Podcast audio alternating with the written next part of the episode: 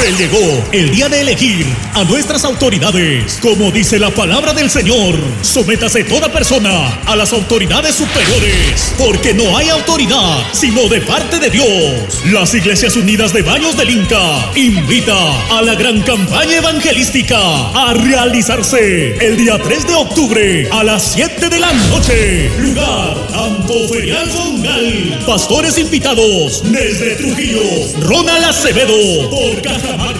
Los pastores de las iglesias invitadas. Ministerios presentes. Elohim. Elohim.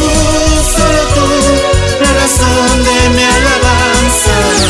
Invitamos traer sus ministerios a todas las iglesias presentes para exaltar y bendecir el nombre de Jehová. Te esperamos. Una bendición llega por ti. Nota, habrá unidades móviles de ida y vuelta para los diferentes caseríos.